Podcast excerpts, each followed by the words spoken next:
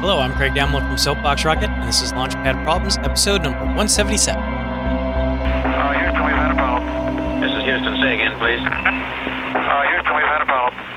So we're going to build off of problem 176, or show 176, which was designing the perfect meeting room. This time, I want you to design the perfect timing for meetings.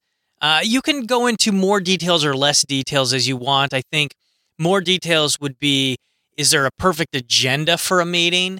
Um, beyond that, I, I think the more generic, uh, light one of this problem is just timing in general.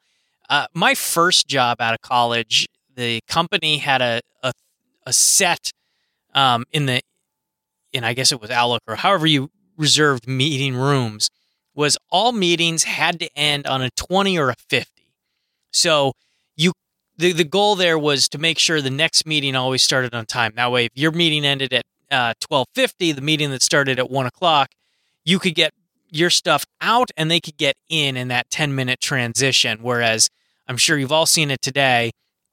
I reserved my meeting room from 12 to 1, and you reserved the same meeting room from 1 to 2.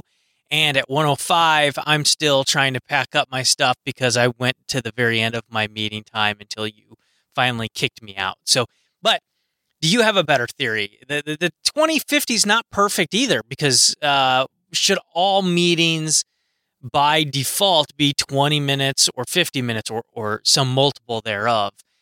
Um, I guess it wouldn't be a multiple thereof. Anyways, you get my point. Should they all be standard sizes or should they have some sort of flexibility in it? Um, there's pluses and minuses on both sides.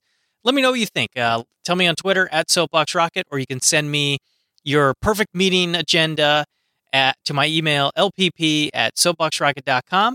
And if you like the show, let your friends know about it by pointing them over to our website, lpp.soapboxrocket.com. Thanks. Okay, we checked all four systems, and you go on modulation, all four, and keying was a go.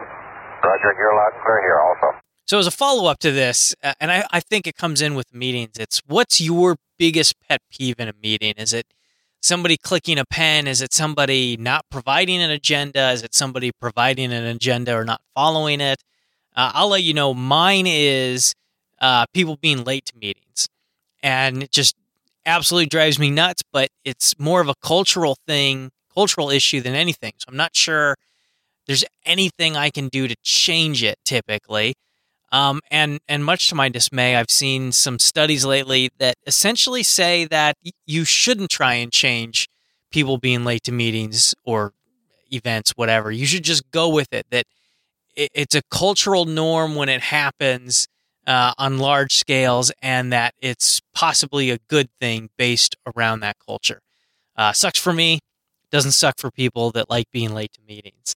So, anyways, let me know what you think. Send me an email, lpp at soapboxrocket.com, or you can let me know on Twitter at soapboxrocket. Thanks.